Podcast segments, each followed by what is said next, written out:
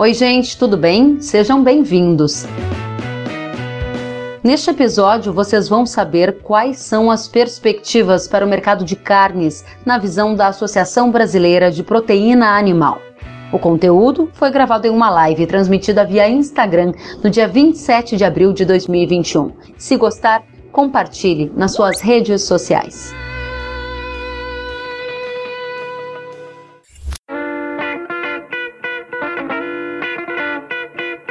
Seja muito bem-vindo, Santinho. E daí, Kellen, tudo bem? Estava aqui apanhando da tecnologia para entrar, mas eu acho que agora conseguimos nos uh, conectar.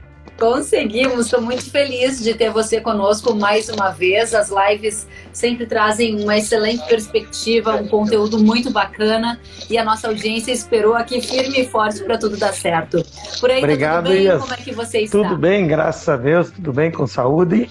E um pedido de desculpa à audiência aí pelo, pelo, pelo atrapalho tecnológico aí, mas é um prazer imenso estar falando com vocês e com aqueles que, que nos escutam aqui para tentar esclarecer, conversar um pouco sobre os aspectos, perspectivas e o que, temos pela frente aí.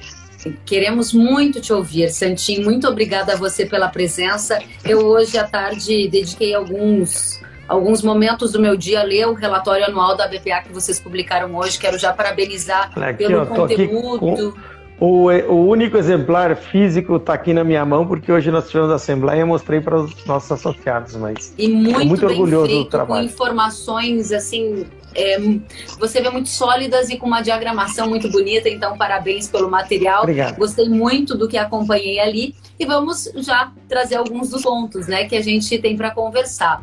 Este ano, 2021, o preço dos grãos não param de subir, Santim. E eu estava aqui vendo quem é da nossa audiência, tem produtor de suíno independente, tem integrado, tem de aves. Eu sei que vocês têm feito alguns pleitos para o governo para tentar amenizar essa situação. Conta pra gente qual é a estratégia recomendada para gerir essa alta dos custos. Bem, nós estamos num momento, na, no- na visão da BPA, de especulação. Volto a dizer, o produtor, muitos deles já venderam por preços bem inferiores do que está sendo conversado. Hoje, fisicamente, os negócios que têm aí de valores mais altos, eles são valores, são negócios de volumes pequenos e acabam, digamos assim, ficando maiores, repercutindo maior, de uma maneira maior, por questão hoje da facilidade da informação. Ah, eu vendi mil toneladas e aí isso vira um milhão de toneladas. Então, acho que é importante, o, o produtor precisa ter pé no chão, tranquilidade, não fazer porque não está faltando milho, hoje o preço está caro. De fato, a ministra Tereza Cristina nos assegurou de que não vai faltar milho, nós temos hoje o suficiente. Nós estamos, inclusive, vivenciando a questão de que o milho de exportação está mais barato do que o milho aqui dentro do Brasil. Hoje o produtor deveria ir atrás de um trem e dizer o seguinte: vamos renegociar o teu milho que você vendeu a 78, 80, eu quero te pagar 85, sabe? Hoje a gente está importando da Argentina 90, 90 e poucos. E o dólar está caindo, então há uma série de situações que a gente não. O que, que pode recomendar para o produtor? É ter paciência agora. Eu acho que, claro, adequar quem tenha, possa fazer alternativas, quem está trabalhando com ovo, retirar aquelas matrizes mais velhas, no caso de, de frango de corte também, uma pequena redução de peso, são coisas que podem ser estratégias que o produtor vai fazer de acordo com a sua, o seu perfil e a sua região. E buscar alternativas.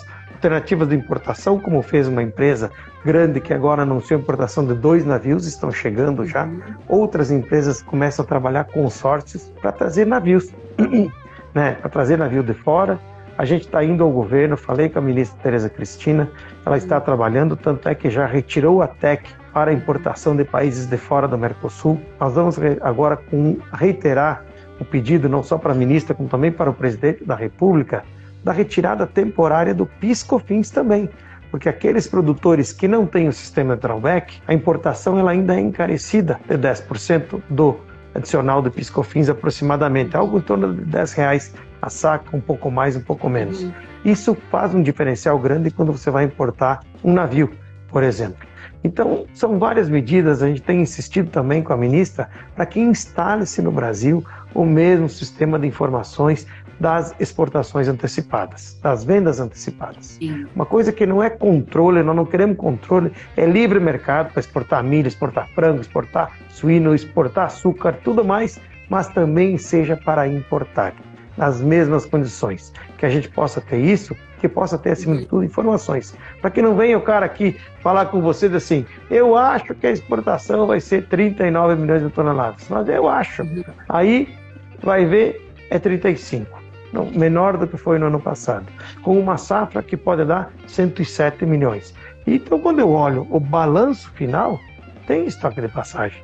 O que está dificultando é a disponibilidade. Então, o melhor caminho agora, especialmente no mês de maio que nós estamos entrando, é aguardar um pouquinho, fazer dentro das suas estratégias locais, esperar a chegada da nova safra e conversar com os produtores para comprar essa nova safra importante que você coloca e eu e você conversamos sempre, né, Santinho? Você é muito solícito e está sempre muito aberto a trazer informação, a gerar esse conteúdo para gente. E eu lembro de nós conversarmos há pelo menos um ano dessas demandas que a BPA já direcionava ao governo, como redução temporária de piscofins, sistemas de informação antecipada de exportações, mas essas demandas não foram acontecidas e um ano atendidas, né? O que faz você ter uma expectativa mais positiva em relação ao que você tem recebido de informações nos últimos meses? Porque está havendo uma escalada, a ministra tem trabalhado muito fortemente buscando algumas alternativas. Isso é importante que você faça justiça ao trabalho que a ministra está fazendo. As informações antecipadas, elas são muito mais para o médio prazo do que imediatamente, mas a gente precisa disso com uma estrutura nova do nosso mercado, para que a gente saiba conviver com essa situação nova de patamares altos de preço. Mas também a redução do piscofins não depende só da ministra, depende do ministro Paulo Guedes. Por isso estamos levando também esse tema à Casa Civil. E por quê? Porque agora a situação está ficando insustentável. Sustentável no sentido de que uma empresa hoje me disse que colocou 500 pessoas na rua, demitiu, reduziu 50% a produção lá no Rio Grande do Sul e acabou de demitir 500 pessoas. Uma outra empresa estava dizendo que vai ter que demitir 200 e assim por diante. Começaram a tirar férias, começaram a diminuir a produção e isto, Ellen, acaba sempre, como eu e você muito bem conversamos, no preço da mesa do nosso dia a dia. Uhum. E é por isso agora que a gente tem está falando com o governo que quando o mercado, e a gente é pelo livre mercado, mas quando o mercado não se regula e mais dá aso a algumas especulações sem fundamento, aí a gente precisa de ter alguma ação governamental mais efetiva. E o governo foi eficaz, a Camex aprovou a liberação da, da TEC, a gente está pedindo também que seja aprovado emergencialmente pela CTNBio uma importação para ração, não para semente, para ração, de mesmo que sejam cultivares não, não aprovados aqui no Brasil, mas que vão ser desmanchadas essas importações, quebradas esses grãos para fazer ração, e aí você pode então ter um equilíbrio. O CNTBio já sinalizou se deve dar uma resposta positiva para essa demanda? Em quanto tempo? A gente está falando isso com o governo e a ministra é a nossa porta-voz. É importante lembrar que o CTN-Bio ele, ele se move de acordo com o pedido das empresas detentoras das patentes das cultivares. Mas pode sim que o governo, detectando uma situação emergencial, possa ir lá falar. Então, isso é uma situação que a gente está levando ao governo. A BPA não tem legitimidade de pedir, senão já teria pedido para a CTNBio, mas ela não tem legitimidade dentro do processo regular. Nós estamos alertando o governo brasileiro. Olha, você liberou a TEC, mas precisa também ter a garantia de que as cultivares que eu trouxer vão ser internalizadas. E a gente não está querendo nada contra, mas quer evitar o que já começou a acontecer. E é uma coisa inexorável. O repasse do custo ao preço final. Eu tenho uma reportagem aí que aconteceu essa semana que coloca assim: o preço do frango subiu 14% e o do suíno subiu 21%. E o milho subiu no Paraná 111%. O custo de produção pela Embrapa subiu 45, 46%. Não tem como não repassar para a mesa, para a gôndola do supermercado, inclusive dos produtos que são os mais baratos, ovo, frango e suíno. Então é isso que a gente está levando ao governo. Assim, governo, agora o gato subiu no telhado. Vamos falar uma linguagem mais simples aqui para todo mundo. O gato subiu no telhado. As empresas que têm perfil exportador, as empresas que têm mais capacidade de armazenagem, estão conseguindo passar essa tormenta. Mas tem empresas que estão que são pequenas, que não têm perfil exportador e que têm pouco capacidade de armazenagem e giro, isso está levando elas numa espiral que é muito complicada e pode gerar desemprego e inflação nos alimentos. Esses são dois pontos importantes que você traz aqui, Santinho. São vários os pontos importantes, então eu vou combinar aqui com a nossa audiência uma sequência que nós vamos seguir e peço que vocês continuem enviando os comentários.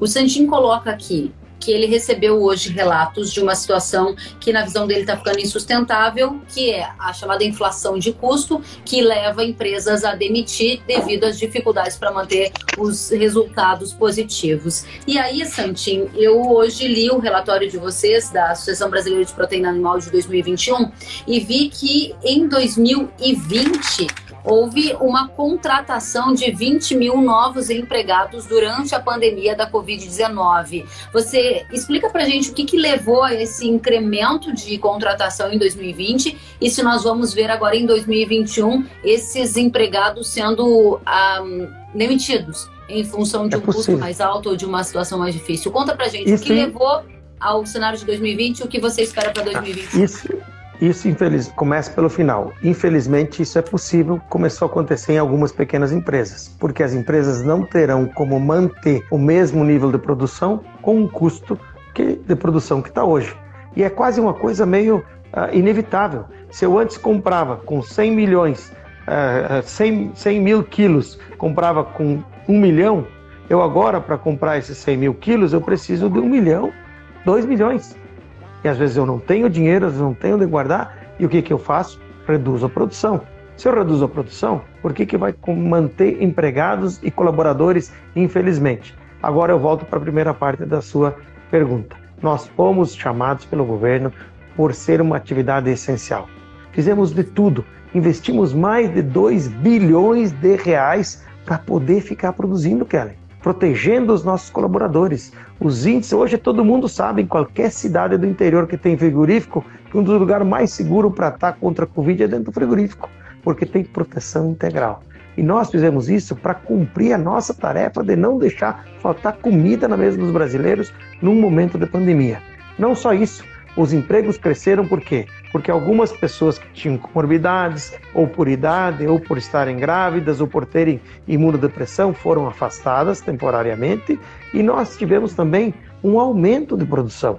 Porque para suprir a, a, o problema econômico da pandemia, nós crescemos na disponibilidade de mercado interno em 5,5% de carne suína, Crescemos principalmente, você viu no relatório, para 16 quilos per capita ano, que é uma marca que nunca tinha atingido, agora chegou aos 16. Crescemos 6,5% no mercado interno a oferta de carne de frango, indo para 45,5 per capita, e crescemos 9,1% na disponibilidade de ovo, que foi para 251 ovos per capita ano. Ou seja, o setor fez todos os esforços, investiu dinheiro, investiu esforços e tudo mais para não faltar comida.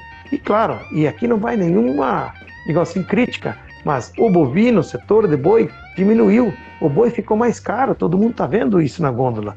E o setor de aves, de suíno e ovos repôs essa, essa lacuna. Repôs.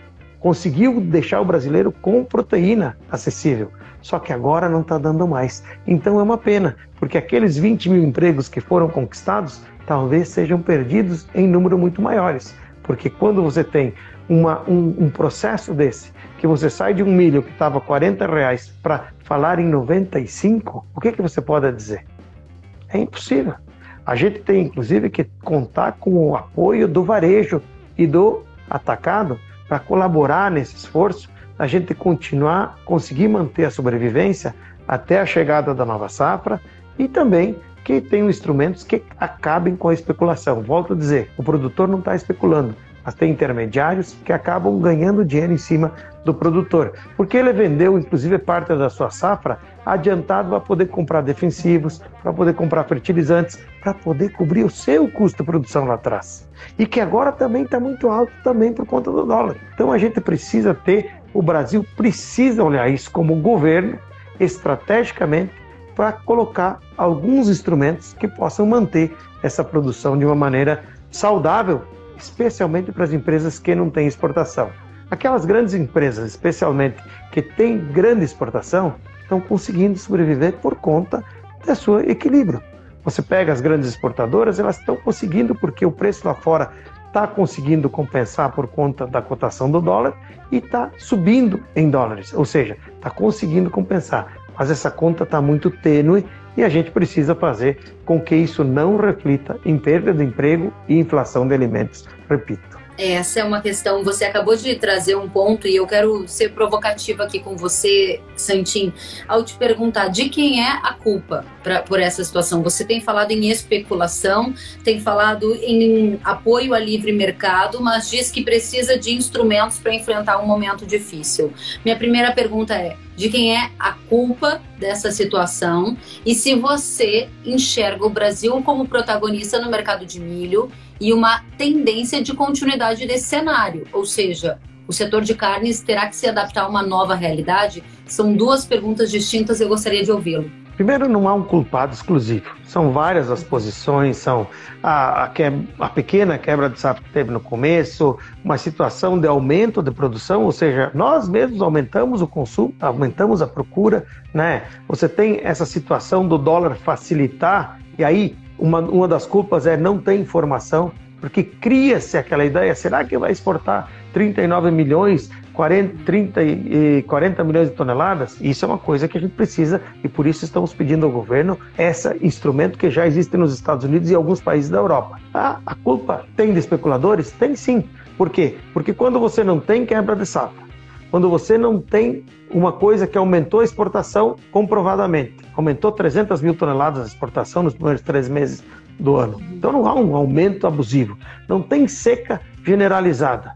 Você não tem algo que seja um fator externo que diga assim: olha, o milho estava na casa de 70, 75, era um preço alto e de repente pulou para 90, 95. Isso é uma culpa de especulação. Agora, você coloca bem, a BPA e todo o setor está consciente de que há uma mudança de patamar. Mudança de patamar de tudo, por conta do custo do próprio custo produtor de milho. Nós temos tentado conversar com a Bramília, eu falo com o Sérgio Bortoloso, com o Cesário Ramalho, já de muito tempo nós conversamos antes, a gente tem que começar a comprar mais antecipado. Mas isso foi um processo muito rápido e essa conjunção de fatores resultou em algo que agora não está bom. Não está bom para nós que vamos deixar de produzir, começar a diminuir uma produção, vamos deixar de comprar milho. A China, por exemplo, está trocando, e essa é uma conjuntura mundial. Um pouco da culpa é mundial, né, Kelly? Aí a China agora está anunciando que vai diminuir 25% na sua compra de milho, que vai substituir por trigo. O que isso vai fazer no mercado mundial de milho? Vai sobrar milho dos Estados Unidos, porque o Brasil não exporta milho para a China. Não estamos exportando. Então, o que acontece? Vai sobrar milho no mundo. Será? Não sei. É isso que, sabe, são coisas que, quando você começa a falar em conjunturas, diz assim, e agora o dólar? Ah, o dólar estava 5,70, se eu fosse importar o milho, chegava aqui a 98 reais. Mas o dólar a 5,40, hoje ele chega a quanto? Começa agora a ter aquelas especulações ao contrário, que acabam fazendo, bom, vai chegar a safra disso, vai chegar a soja, tem armazenagem para isso, não tem. Essas situações não são boas para ninguém. É por isso que esse momento chegou. Se existem culpados, são várias ações que levaram a isso. Mas não nos cabe aqui tentar encontrar culpados, nos cabe sim encontrar soluções soluções para manter emprego, 4 milhões e 100 mil empregos na nossa cadeia, Kelly. Mais de 500 mil de chão de fábrica. Comida na mesa dos brasileiros, que agora vai ter que subir, dependendo do lugar, 10%, 15%, em alguns casos 20%. Isso impacta direto na mesa do nosso consumidor.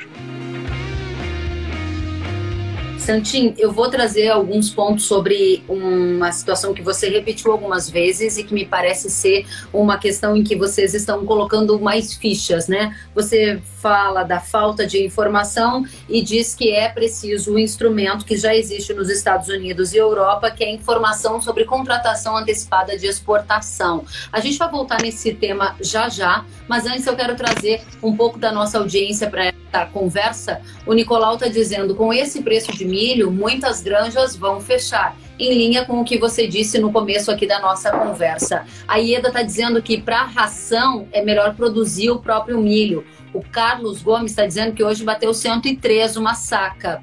O... E aí eu quero trazer aqui uma participação que era justamente lá do de Rio Verde, Goiás, onde está o Ivan Bruselli. E ele disse: não está chovendo na safrinha em Rio Verde. Nós estamos no mercado climático e não param de chegar relatos aqui para mim de produtores do Paraná que dizem que estão há 30 dias sem chuva, produtores de Mato Grosso do Sul que já estimam perda, e algumas consultorias climáticas dizendo que a safra de milho não vai chegar a 75 milhões de toneladas a segunda. Qual é a visão da ABPA sobre a oferta de milho na segunda temporada aqui do Brasil? Nós ainda estamos com a crença firme e forte naquilo que a ministra e o diretor Sérgio Desenho da Conab nos disseram. Não vai faltar milho apesar dessas previsões. Vai ficar mais apertado. Se isso se confirmar, vai ficar mais apertado. Todos nós sabemos que não tem chuva em alguns lugares, mas se chover, recupera rapidamente como foi no passado. Então a gente sabe que algumas coisas são boas. Nós estamos vendo, inclusive, alguns casos de substituição, procurando trigo, do trigo, do trigo feed, o, o sorgo triticale. Só no Rio Grande do Sul, um projeto que o, que o ministro Turra está conduzindo junto com a Farsul, com a FECOAGRO e a Alcerves, vai provavelmente aumentar em 200 a 250 mil hectares a plantação do trigo para utilização em ração, que tem equivalência de 100% com o milho. Então, alternativas estão sendo buscadas. A gente acredita e tem visto, conversado muito de perto com o Sérgio Desen, ele tem dito, olha, aperta um pouco, especialmente agora em maio, mas na chegada de junho é esperado chegar uma safra entre 10 e 12 milhões de toneladas, o que vai desafogar isso. Lógico, aí a gente vai contar com algumas importações, as importações estão vindo, dois navios já são realidade. A Argentina, pelo contrário, aumentou em um milhão a sua safra de milho. Ou seja, a disponibilidade na Argentina é maior a gente pode buscar lá para esse período de aperto. E é isso que vai acontecer. E talvez até também alguns washouts. Eu tenho certeza que isso já foi feito no passado e eu acho que vai também ser feito agora por causa dos preços que estão sendo praticados. Eu entendo que existem, queria, não me lembro qual que você citou aí, que falou em saca de 103, mas são volumes pequenos, sabe? Eu ainda concordo, mas a gente não pode também generalizar. É que nem eu falar, ah, olha, foi só uma coisa, é, o frango foi vendido a 15 reais o frango. Ah, até pode ser que vendeu 10, mas vender um milhão de frango a, 10, a 15 reais não consegue vai ter que voltar um preço normal que está do mercado e a BPA nem sabe qual é o preço. O CPEA sabe, mas é isso que eu quero dizer. Então a gente tem que levar em conta os negócios físicos e os não tomar por base negócios esporádicos. Que a gente não pode deixar acontecer, você coloca bem, é uma espiral especulativa que vai acabar lá no fim dela prejudicando quem? Também o produtor. Porque se as empresas param de consumir, se a exportação não é não está aumentando, o que, que vai acontecer?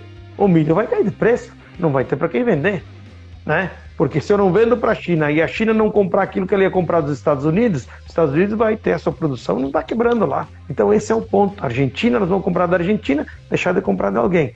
Essa é a equação. Por isso você coloca bem, a informação das exportações antecipadas é algo que tem que ser colocado. Eu tenho insistido com a ministra, ela está analisando, a Conab já analisou tecnicamente, e eu espero que isso seja implementado o mais rápido possível para dar segurança para o futuro e, inclusive, incentivar mais ainda a compra antecipada e negociações entre agroindústrias e produtores de milho e de, de soja para que possam construir juntos mecanismos de sustentação das suas produções. É interessante, Santim, porque à medida em que você vai falando, muita gente vai participando, né?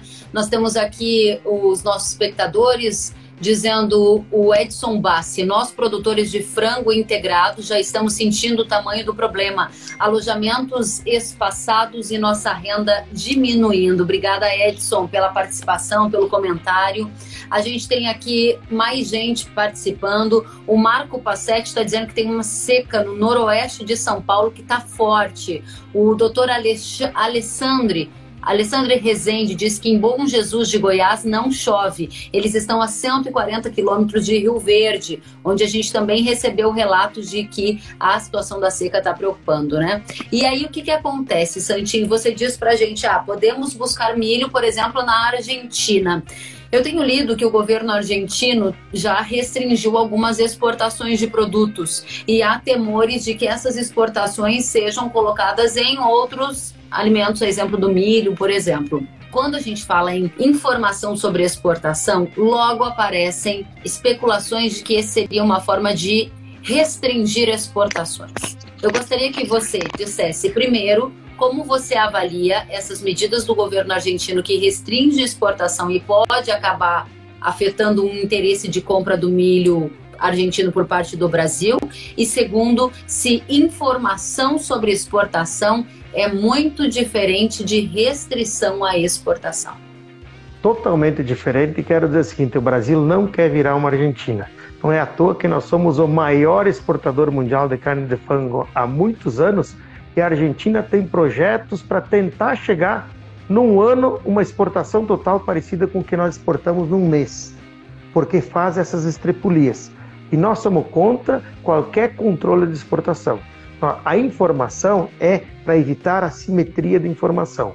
O Cesário Ramalho, presidente da Abramilho, foi claro e disse assim: nós somos a favor de que tenha livre exportação e livre importação. É a mesma coisa BPA. Somos a favor da livre importação e da livre exportação. Tomara que a Argentina não faça essa bobagem para a indústria deles e para o mundo.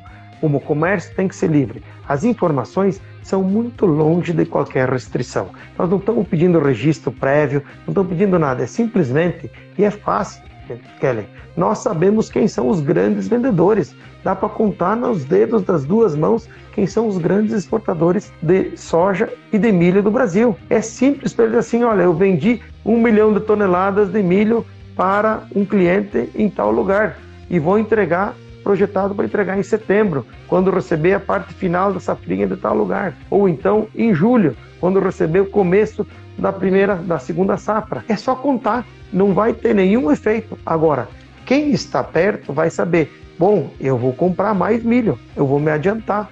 Essa é a lógica. Nós somos contra controles porque nós somos exportadores, somos do livre mercado. O Brasil tem que pensar estrategicamente. Se as exportações por acaso tivessem como aconteceu no passado em outros produtos, fazendo com que faltasse produto para mesas brasileiras, não, aí o governo teria que pensar de outras maneiras. Mas não está, não está faltando agora. O preço está fazendo aquilo que o Edson colocou, está perdendo renda lá na pequena propriedade. Por quê? E não só renda. Se o Edson não aloja dentro do seu trâmite normal, que sempre fez, aquela produção que ia para algum supermercado vai deixar de ir e vai ter escassez do produto, inflação de alimentos, repito. Por isso é que a gente precisa logo desse sistema de informações de uma maneira clara, de uma maneira livre, sem qualquer controle, mas ter informação, para que a gente possa trabalhar com dados transparentes e livres o CTA Azevedo está dizendo, e por que essa informação não é disponibilizada? Até o momento não havia esse pedido, a gente fez um pedido há cinco anos atrás, o governo entendeu que não era possível tecnicamente, e no passado talvez fosse mais difícil. Mas hoje, com os sistemas de computação, a própria Conab já afirmou que é possível de estabelecer um sistema desses, onde você, o cara diz, olha, vendi, e lá no mês você confere, saiu tanto, eu já tinha anunciado, cria um, um, uma coisa bem digna, bem tranquila, bem transparente, que faz bem inclusive para quem vende e bem para quem compra. Que aí vai ajudar, volto a dizer, dar estabilidade nessa cadeia de produção. Muito bem, tem muitas participações chegando, Santinho. Quero trazer aqui o comentário do Candioto e ele diz: no Mato Grosso, o plantio do milho safrinha foi 20 dias mais tarde e não está chovendo. Tem milho muito novo. A Cida está dizendo: a área de milho plantado aqui em Goiás é grande e precisa chover. Sem chuva não haverá safrinha. E a minha pergunta para você é: existe uma torcida por parte do Santim para que o preço do milho caia e viabilize a produção de carnes? ou existe uma análise técnica que, levando em consideração uma safra que tenha essa e essa condição, você enxerga sim uma tendência baixista? Gostaria que você separasse para a gente o que é a torcida e o que é a sua análise técnica, que eu tenho certeza que você está acompanhando. Primeiro, eu sou um torcedor, não tenha dúvida disso. Eu amo o que eu faço, eu sou um apaixonado pela produção de aves, de suíno e de ovos, porque fazemos comida e alimentamos infinito número de pessoas mundo afora com competitividade. Isso é muito importante dizer. E eu sou um apaixonado, eu sou um torcedor, sou um torcedor pela produção primária, pelo produtor de milho, pelo produtor de soja também. Porque o produtor, eu sou de uma cidade de Marau, onde a gente vive a, a agricultura, o agronegócio, a pecuária na veia. Isso movimentou e mudou a minha cidade de quando eu era pequeno para hoje vejo uma cidade pujante. Então eu sou um torcedor, mas também é dados. Quando a gente começa a colocar aquelas condições que eu te disse. Pode ter, pode ser, ah, separar, deixa eu ver, eu infelizmente não, não dê, certo? Pode ser que realmente a safra continue a ficar boa, e a gente consiga ter uma superação e o preço não vai cair para 30 reais, não vai cair para 50 reais, mas vai ficar em patamares que são mais razoáveis. O que é Muito importante é que hoje nós não nós estamos fazendo subir só por conta de especulações. Elas podem se confirmar, mas podem também não se confirmar. Muito bem. O Marco Passetti pergunta: e por que o governo não faz o uso de estoques reguladores para evitar essa situação que estamos vivendo. Qual a sua opinião, Santinho? O governo está fazendo, só que o estoque, reconstruir alguns estoques, principalmente para os pequenos produtores. Aqueles que têm pequena produção para fazer a venda de milho balcão. Aliás, o governo está começando a fazer venda de milho balcão no Nordeste para que não falte milho e para que a gente tenha essa possibilidade de não faltar comida. Veja bem, você falou que tem granjas, teve um espectador aí falou com razão, no Nordeste já tem granja fechada. O cara descartou todos os seus lotes de poedeiras e vai aguardar um tempo. O que, que acontece nisso? Desemprego para aquelas pessoas e falta de alimento naquela microrregião. Sabe, Santinho, que enquanto você estava aqui trazendo essas informações, eu estava abrindo o relatório de vocês divulgado hoje para checar as informações sobre a produção brasileira, por exemplo, de frango, de carne de frango e carne suína. E se eu não estou enganado, eu peço que você me corrija, nós tivemos a maior produção da história em milhões de toneladas em 2020 tanto para frango quanto para suíno, certo? Suíno certo, para frango não tenho absoluta certeza, mas acho que sim. Esses 14 milhões 700 e... É. 13 milhões 845 13 milhões, em 2020. É. Tá? É isso aí. Ela é a maior que tivemos. É, né? São Sim. as maiores produções. Perfeito. Então eu peguei esses dados do relatório de vocês para desafiador. A produção vai encolher em 2021, Bem, vai encolher em 2022? É importante dizer que o Brasil tinha se preparado antes da pandemia para um crescimento forte, especialmente calcado na peste suína africana que está na Ásia e na Eurásia e a influenza aviária que começou a ter esse ano também. O Brasil estava preparado para um grande crescimento. Nós devemos crescer igual esse ano, mas não vamos crescer aquilo que poderíamos. Talvez vai ter uma redução, deveremos ficar na casa dos 14 milhões e 200, né, 14 milhões e pouco. Não vamos produzir menos do que produzimos esse ano, é, pelo menos é o que eu enxergo com a demanda forte que está puxado. Veja que esse mês nós vamos exportar mais de 400 mil toneladas, provavelmente, de carne de aves e mais de 100 mil de carne suína. A mesma coisa para a carne suína. Nós devemos continuar a crescer, não no mesmo ritmo de crescimento que crescemos nesse ano passado. Por quê? Porque o milho vai fazer o seu efeito.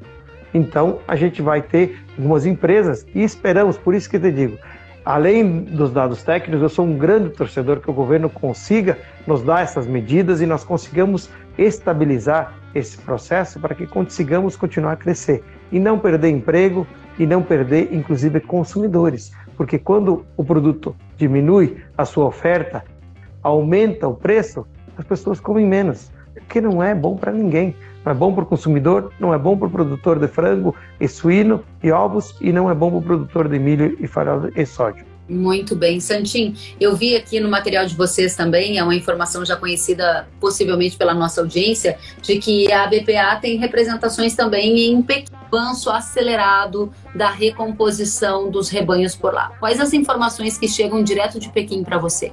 Elas confirmam essa história que você colocou. A, pre, a, previsão deles era de volta, inclusive a previsão do USDA e da própria China era deste ano de 2021 ter uma produção de 43 milhões de toneladas de carne suína e agora eles revisaram essa projeção para baixo para 41.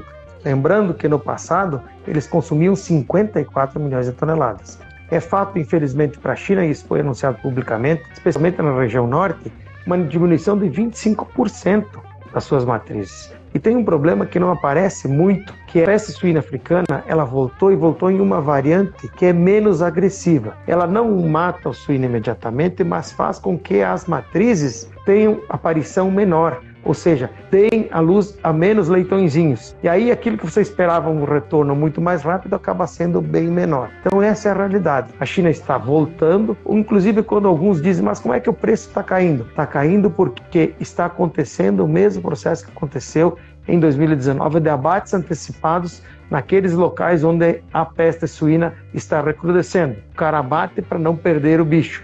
Então isso está, infelizmente, para a China, para a Ásia, está recrudescendo essa, essa pandemia e a construção de prédios, ela acaba sendo que quando acontece um ataque, que infelizmente acontece, ele acaba daí pegando um prédio inteiro e não só uma, uma pocilga de criador. Muito bem. Santim, muita gente participando aqui conosco. O Flávio Augusto Barros está dizendo: o mercado PET também sofre com as altas das matérias-primas. Até quando o consumidor suportará absorver os custos? E o Taj Mahal Boutique pergunta: como alimentar o nosso rebanho se exportar e não tivermos onde comprar esse milho? Teve mais gente aqui reclamando que não está encontrando o grão para comprar. Queria te ouvir sobre isso. Bem, é, essa com relação a não encontrar é uma coisa que eh, são situações pontuais, né? Uhum. É, não há uma falta de grão hoje. Se você procurar ah, pagando preços exorbitantes, é, você vai encontrar, infelizmente, né? Agora, algo que é impossível de pagar. Com relação a pet, eu tenho quatro gatos lá, sobe os produtos daí derivados também. É inevitável. Isso é um processo inexorável. Ah, nós, consumidores, temos que também nos prevenir e preparar, apesar de um ano de crise econômica, que é uma mudança de patamar de preço da comida. Infelizmente, isso veio para ficar. Para encerrar, 98,5% dos entrevistados disseram consumir de forma regular carnes dentro dos lares aqui do Brasil, aves, frango, suínos, e 30% declararam ter alterado a frequência de compra em decorrência da pandemia. Então a minha pergunta é: a culpa é da exportação e por isso o consumidor brasileiro vai pagar mais caro pela comida de agora em diante? Qual a sua visão, Santinho? Não, a culpa não é da exportação. Tem que deixar bem claro nós estamos oferecendo mais oferta de carnes no mercado interno. A culpa não é da exportação. Não é como aconteceu lá no passado, de que exportaram mais arroz e faltou arroz. Não, não está faltando carne. Cresceu, repito, 5% a disponibilidade do mercado interno de carne suína, 6,5% de aves e 9,1% de ovos. E não é tampouco a própria exportação de milho, sabe? O milho está sendo exportado num nível normal, como foi no ano passado. Ah, o que tem é especulação. A gente tem sim é que ter um processo de informação clara. Agora, não é o aumento da comida está ficando mais caro porque o milho está mais caro e o farelo de soja está mais. Esse troço saiu do normal, passou de um limite e vai trazer, volto a dizer, consequências ruins para nós consumidores, porque a comida vai ficar mais cara ainda do que já subiu.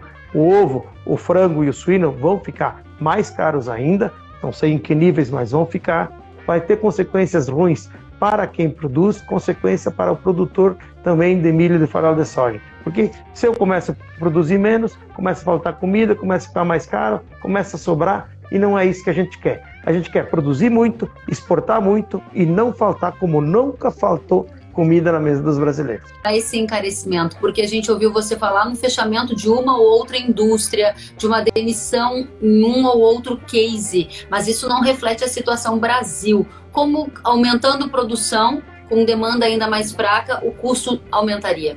Veja bem, é que a gente tem que ver isso assim. O que tá, o que não vai acontecer, vai diminuir, é a capacidade que tinha de crescimento. Nós iríamos crescer muito mais, iria trazer muito mais dinheiro, mais receita as exportações vão ser mais puxadas, porque os nossos concorrentes têm produção razoável ou menores e as exportações deles vão ser inferiores. Então o Brasil terá mais velocidade de retorno contra seus concorrentes e no Brasil também as pessoas precisam comer, Kellen. Essa é a verdade. Não vai simplesmente colocar. A gente espera que isso aconteça uma retomada no segundo semestre da economia brasileira e por isso a gente vai pensar que nós vamos ter uma estabilidade e um pequeno crescimento podia crescer muito mais. O grande problema é que as empresas estão perdendo emprego, estão perdendo renda e podem perder emprego. E algumas pequenas empresas podem ficar pelo caminho. Aí sim, Isso pode ser que eu erre a minha previsão, que em vez de crescer, uhum. nós tenhamos estabilidade ou diminuição da produção, que seria uma lástima. Quero desejar muita saúde, uma ótima noite e dizer que o JA está dizendo, Ricardo, grande liderança do agro no Brasil. O Luiz está dizendo parabéns, presidente Ricardo. E nós recebemos muitos outros elogios ao longo da sua presença. Obrigada mais uma vez por nos atender prontamente, por responder à nossa audiência. E fica aqui o espaço para você voltar quantas vezes quiser. Obrigado, Kellen. É um prazer imenso sempre estar falando com você, minha amiga, que é uma lutadora, defensora do agronegócio e da transparência acima de tudo. Obrigado pela oportunidade. Para mim é um prazer imenso sempre falar contigo, inteligente, perguntas boas, sagazes, que fazem a gente pensar e responder e poder trazer informação para todo mundo. Obrigado pelas pessoas que nos assistiram. Que Deus proteja todas as famílias nesse tempo difícil e possamos ultrapassar essa crise logo e possamos nos ver para comemorar números positivos mais adiante novamente. Que assim seja. Obrigada a você, Santim. Bom descanso. Obrigada a todos pela companhia. Até a próxima. Se cuide.